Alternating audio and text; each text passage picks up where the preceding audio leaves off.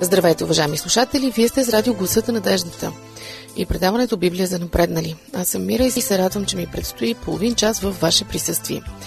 Библия за напреднали е предаването на любознателните и търсещите, на вярващите, на всички, които търсят християнските корени на своето съзнание.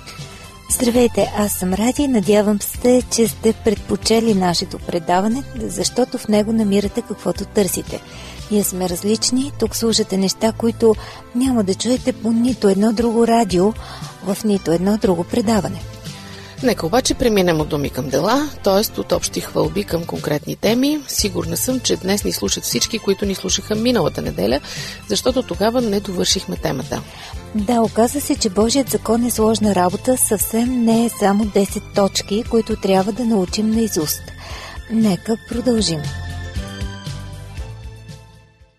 Това, което беше изненада, може би за повечето от вас, бе, че никой никога не е отменял десете заповеди и те си въжат с пълна сила. Но в същото време се нарушават масово и ние вече сме свикнали с това. Дори го смятаме за нормално. Ако е така, тогава имаме голям проблем. Какво ще кажеш? Ти го каза, но си права. Избери си на слуки, който искаш филм от програмата на която и да е телевизия. Не забелязваш ли как нарушаването на закона буквално се възхвалява? Сценариите са така написани, че да симпатизираме на престъпниците и да мразим полицаите. Най-красивите артисти играят бандити. Обирите се организират и извършват с такава виртуозност, че ти до края на филма стискаш палци да не хванат обирджиите. Някой си намира красива любовница и ние му се чувстваме, докато се отърве от грозната си съпруга. Проблем си имаме и още как. Чакай обаче, преди да продължим, да изясним още нещо, което ме чувърка, пък и слушателите повдигат въпроса. Спомняш ли си първата заповед как започва? Естествено, че си спомням. Те къде биеш? Чакай да ти припомня. Изход 20 глава, 2 и 3 стихове. Аз съм Йова, твоят Бог, който те изведох из египетската земя, из дома на робството, да нямаш други богове, освен мене. Ами, тези заповеди на кого ги дава Бог? Кого е извел от Египет? Евреите, естествено. Значи, заповедите се отнасят за евреите. Това съм го чувал от много хора, от много християни даже. Сега, според мен, това е несериозно. Същото като с приковаването на закона към кръста. Ако заповедите са за евреите, защо днес ние не убиваме, крадем и прочие без огризения? Не, че не вършим всичко това, но знаем, че е грях. Не можеш да отречеш, че Бог е дал всички закони на евреите и някои от тях вече не въжат за християните. Например, евреите се обрязват, християните не. Явно ще трябва да прочетем няколко текста, за да изясним нещата. Да, част от това, което Бог дава на евреите като постановление и заповеди в християнската епоха е отпаднало. Например, принасянето на жертви. В Стария завет се принасят много жертви. Ако ви е интересно, уважаеми слушатели, можете да прочетете цялата книга Левит. Там подробно е описано за какъв случай и каква жертва се принася. Много строги правила. В Новия завет всичко това отпада. Защо? Защото, сега тук ще цитирам апостол Павел, Христос, нашата Пасха, беше заклан за нас. Това е цитат от 1 Коринтени 5 глава 7 стих. С други думи, всички церемонии в Стария завет, дадени като символ на бъдещия Месия, отпадат след като самият Месия умира на кръста и превръща символа в действителност. Звучи логично, пък и съм съгласна, но това не ми отговаря на въпроса за закона. Това искам да кажа, че част от законите са наистина дадени само за евреите. Точно за тях говори апостол Павел, когато казва Бог изличи противния нам в постановленията му закон, който беше враждебен нам, махна го отсред и го прикова на кръста. Прочутия текст, Колосяни 2.14. Край. Смъртта на Христос изличава, маха всички постановления, прави ги просто излишни. Но никъде не се намеква, че на кръста са приковани всички закони. Има общочовешки, всемирни закони, които никой никога не може да премахне, защото те не се влияят от раса, националност и така нататък. Малко объркано ми звучи. Как да разберем кои са приковани и кои не? Малко не се ли отваря вратичка за свободни съчинения? Добре, ще ти отговоря с пример от Библията. Нека преди това обаче послушаме малко музика. Уважаеми слушатели, продължаваме след минути. Останете на тази частота, защото дори не сме започнали още. Аз съм Мира с Библия за напреднали и ви чакам на адрес Пловдив 4000 Антим 1 22 звукозаписно студио. Или пък на нашия електронен адрес awr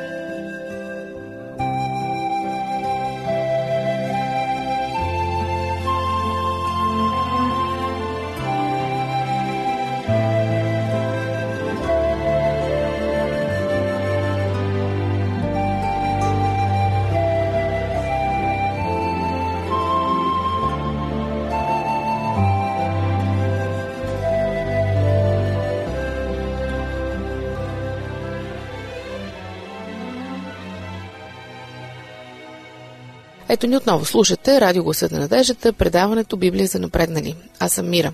Днес с Радио отново се мъчим да преборим темата за Божия закон и това как да го спазваме. Ради повдигна въпроса за еврейската същност на закона и аз сега искам да отговоря с пример от Библията. Ще трябва да е от Новия завет този е пример, защото иначе няма смисъл. Естествено. Това е една история, записана в книгата Деяния на апостолите. Става след смъртта и след възкресението и възнесението на Христос. Апостолите вече организират църквата. Скъпи слушатели, тази история е записана в петата глава. Ако искате, отворете библиите си и я следете. Аз ще преразкажа накратко. Всички християни живеят заедно, издържат се общо, по-заможните продават имоти, дават парите на апостолите и те ги разпределят според нуждите на всички. Е така едно идеално общество, но за съжаление нямаме време да се спрем върху него. Не се разсейвай, моля те, пак няма да довършим темата. Така, едно заможно семейство решава да направи същото. Продават нива, донасят парите на апостол Петър, дори са записани имената им. Мъжът се казва Анани, а жена му Сапфира. Преди да донесат парите обаче, нещо им се досвидява и те скриват част от тях. После им е неудобно да си признаят, че не дават всичко и лъжат, че това е цялата сума. Светия дух подсказва на Петър, че това не е вярно и той ги изобличава публично. Чуйте сега думите на апостола. Това е четвъртия стих. Докато нивата стоеше непродадена, не беше ли твоя? И след като се продаде, не бяха ли парите в твоя власт? Защо си намислил това нещо в сърцето си? Не си излагал човеци, но Бога. С други думи, грехът на Анани не е в това, че не дава парите в църквата, а в това, че лъжи. Чуйте сега следващия стих. И Анани, като слушаше тези думи, падна и издъхна. И голям страх обзе всички, които чуха това. Ало, малко суровичко наказание за такова прегрешение. Не, не, изобщо. Обърни внимание, кое е наречено грях. Не си излъгал човеци, но Бога. Според апостол Петър, да излъжеш е грях. Защо? Откъде на къде? Коя заповед забранява лъжата? Деветата, ако не се лъжа. Не се лъжеш, но деветата е част от десетте. С две думи, Христос вече е на небето. Новият завет е започнал. Християнската ера също. Но десетте заповеди си въжат. Не са отменени. Добре, ясно, прекратявам спора. Сигурна ли си обаче, че това въжи за всичките заповеди? Ако ми посочиш поне едно основание, ама библейско, по което да класираме десетте заповеди в две групи, въжащи и невъжащи, аз съм готова да се усъмня. Но до сега не съм срещала такова. Десетте заповеди не са еврейски, устарели и прочие. Това е вечният Божий закон. Точка. Добре, ето че стигаме до истински тревожния въпрос – вината. Едва ли има жив човек, който да каже «Никога не съм нарушавал нито една заповед от Божия закон, нито смисъл, нито с дума, нито с дело». Всеки от нас е понарушавал по нещичко. Тогава какво ни чака? Знаеш ли, спомням си, когато моите синове бяха малки, много обичаха да показват колко са силни. Нали ги знаеш малките момченца, колко са смешни, като свиват юмруци, така надуват бузи, свиват ръце и си показват бицепсите. Да, големи сладури са. И аз имам племени, който и като тинейджър прави същото. Тъй като бяха малки и нашите момчета правеха така, освен това се надпреварваха да мъкнат разни тежки работи, за да показват колко са силни. Я някоя туба с вода, кофа, някоя машина, влачат и викат, виж колко съм силен. Нали се сещаш какво правеше баща им тогава? Досещам се това, което правят всички татковци. Правил се е, че им вярва. Не само това. Като се напъне малкият да вдига някоя гира, и баща му вдига заедно с него и вика, давай тати още малко и ще вдигнеш. И той се напъва ли напъва. Накрая татко му е вдигне, той си мисли, че е голяма работа. И те гледа ухилен до ушите. Много трогателно, но не виждам връзката с въпроса, който ти зададох. Ами Бог постъпва с нас точно като един обичащ баща. Искаш да кажеш, че ни носи гирите. Искам да кажа, че е поел по-тежката част. Как точно? Впрочем, да отдъхнем за миг. Има време, ще разберем как става. Не се притеснявайте, скъпи слушатели. Новините са добри, сигурна съм. Сантименталните спомени на мира за децата и не са случайни. Продължаваме след малко. Аз съм Ради с Библия за напреднали. Обаждайте ни се на познатия телефон 032 633 533.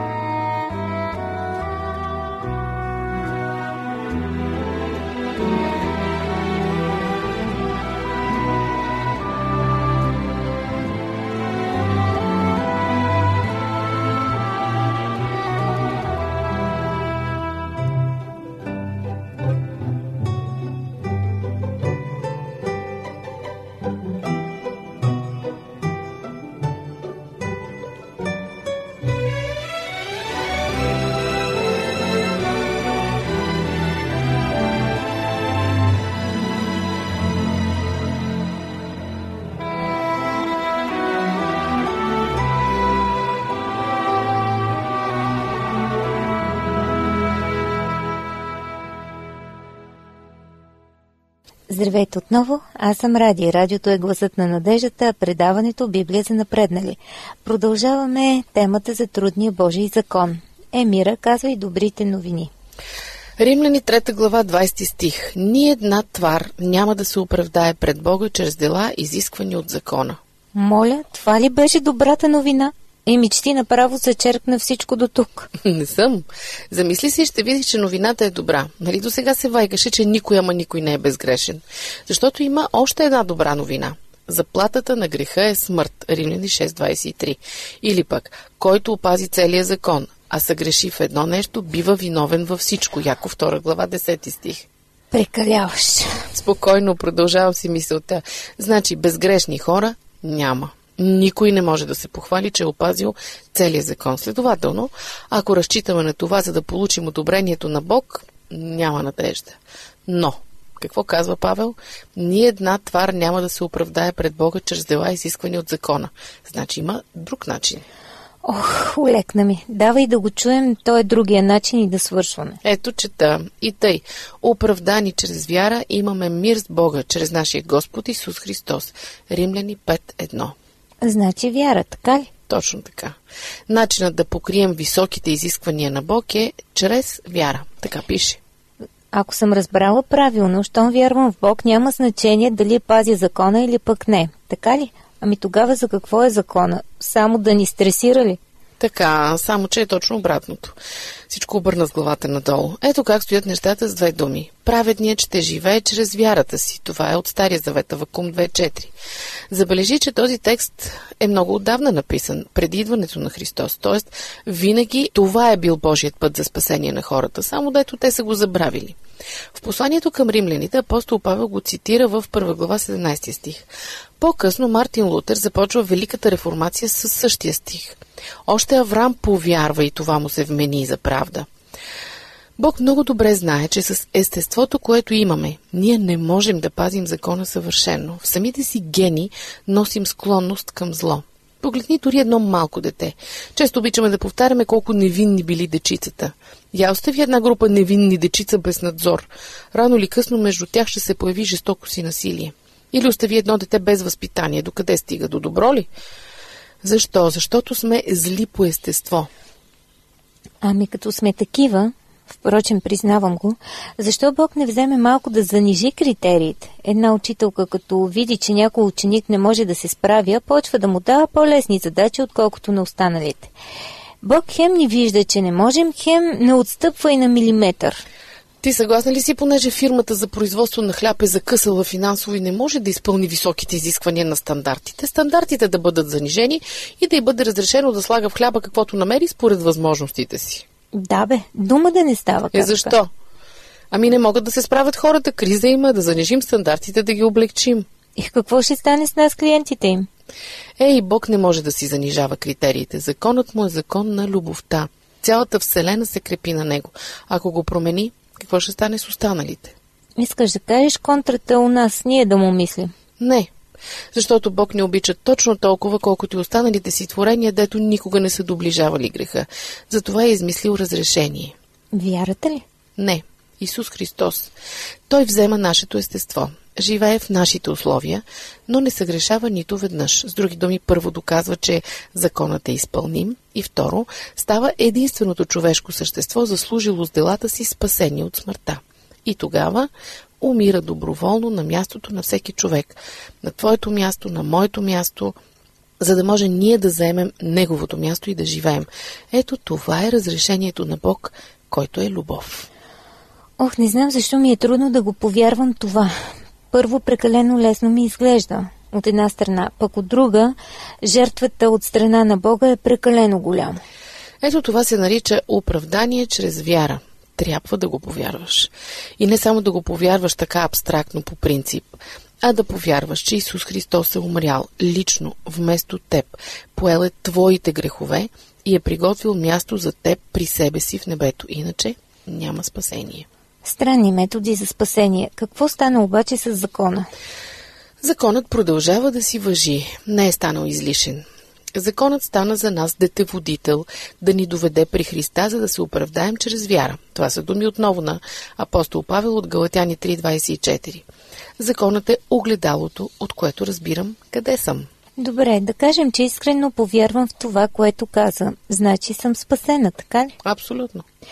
Е, значи пак законът е излишен. Щом вярвам силно, че Христос ме спасява, значи Той ще ми прости всичко, каквото и да е. Съжалявам, че те разочаровам, обаче не е така. А как е? Е, след малко ще ти кажа. За сега те оставям сама да се сетиш, а вас също, уважаеми слушатели. Аз съм Мира с Библия за напреднали. След малко продължаваме. Пишете ни, не се притеснявайте.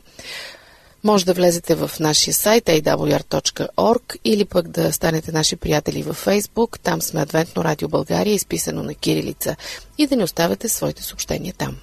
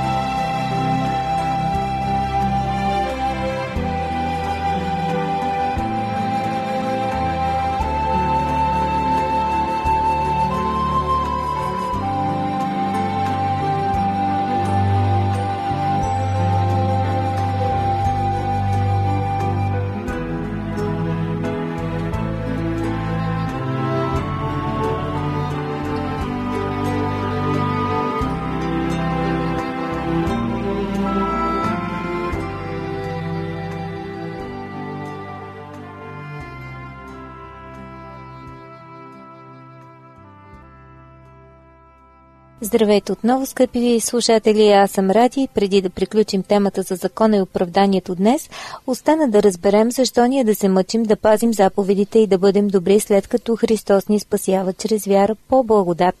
Нали така се казваше? Точно така. По благодат сте спасени чрез вяра. Това е дар от Бога. Ефесяни 2.8.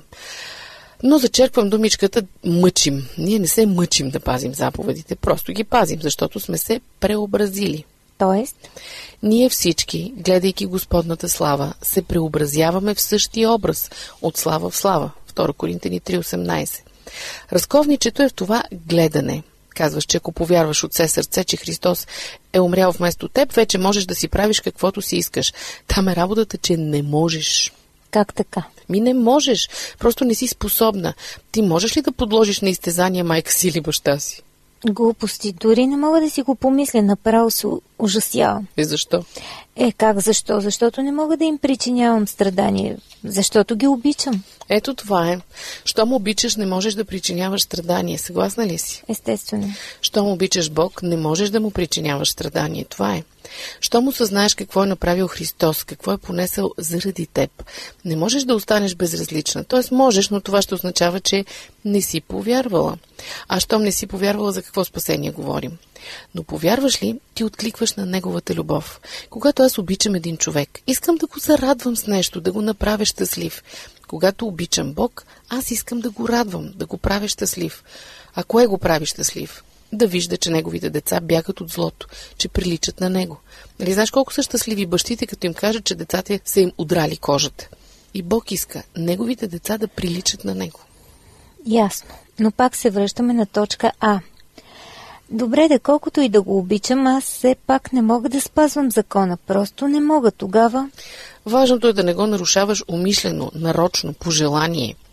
Еврей 10.26 Ако се грешаваме самоволно, след като сме познали истината, не остава вече жертва за грехове. Обаче има и отеха. Първо Яново 2.1 Дечица, това ви пише, за да не се грешавате. Но ако се греши някой, имаме ходатай при Отца, Исуса Христа праведния. Малко по-нагоре в първа глава 9 стих апостол Йоан казва Ако изповядаме греховете си, той е верен и праведен да ни прости греховете и да ни очисти от всяка неправда. Това е цялата работа. Аз гледам на Христос. Той ме преобразява. И аз вече не желая да върша грехове, за да не го наранявам. Стреме се към доброто. А когато случайно падна в грях, което е неизбежно, тогава той ми прощава и ме прави чист, все едно не съм се грешавал. Това е накратко оправдание чрез вяра. Ясно. Доста неща ми идват на ум като възражение, но всеки път стигам до любовта. Тя прегражда пътя на всяко възражение. Ако обичам, ще правя. Това е. Ами да, това е, както казваш. Само дето още един последен въпрос. Мислих, че приключихме. Не, това е с едно изречение. Защо при всичко това толкова хора са станали фанатици на тема закон и се мъчат ли мъчат да го пазят? И все са погълните от някакво чувство за вина, че не са го опазили достатъчно и няма да заслужат спасение. Заради егото. Просто не им се иска да получават подаръци. Искат сами да си изработят спасението и да не дължат на никого нищо. Човешко е. Да, разбирам го и аз не обичам да се чувствам длъжна на никого. Е, с Бог ще трябва да свикнем. Длъжни сме му, но слава Богу, че той е такъв какъвто е. Добре.